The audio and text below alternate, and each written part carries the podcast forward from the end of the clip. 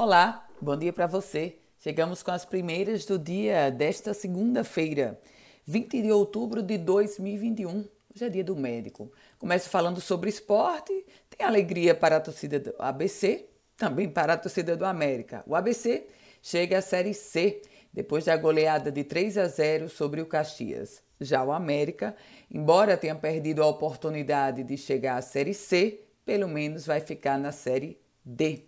Outra informação é sobre vacinação, porque a Prefeitura de Natal confirmou que a multivacinação vai permanecer até o final deste mês. O dia D foi no último sábado em todas as unidades básicas de saúde, mas a multivacinação focada nas crianças e nos adolescentes até 15 anos de idade vai permanecer até o dia 30 de outubro e atenção, em todas as unidades básicas.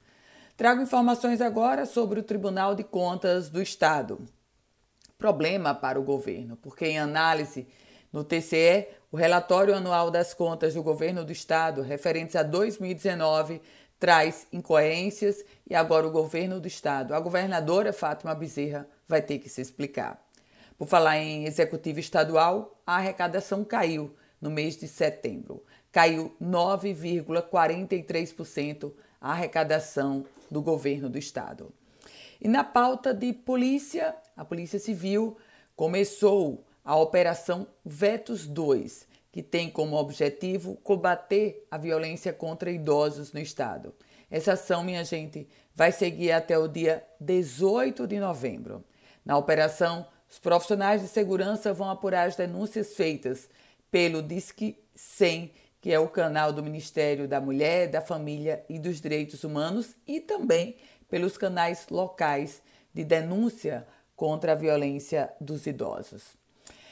Veja só, famílias contempladas com aluguel social receberam ordem de despejo. Ontem, onde? Aqui em Natal. A prefeitura da capital Potiguar não pagou os alu chamados aluguéis sociais e as famílias contempladas com esse programa agora estão com uma ordem de despejo. Trago informações no âmbito da política porque mais uma mulher se lança como pré-candidata ao governo do estado.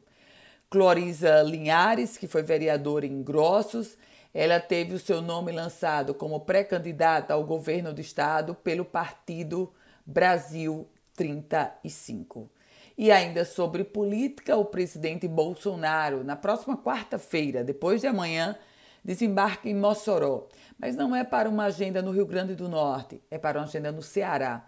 Ele desembarca em Mossoró, no aeroporto de Cerrosado, e de helicóptero vai para Russas, no Ceará, anunciar algumas obras hídricas. E olha, Natal abriu o cadastro para idosos acamados acima de 60 anos receberem a dose de reforço contra a Covid-19 nos próprios domicílios. O cadastro está disponível no site Vacina Natal.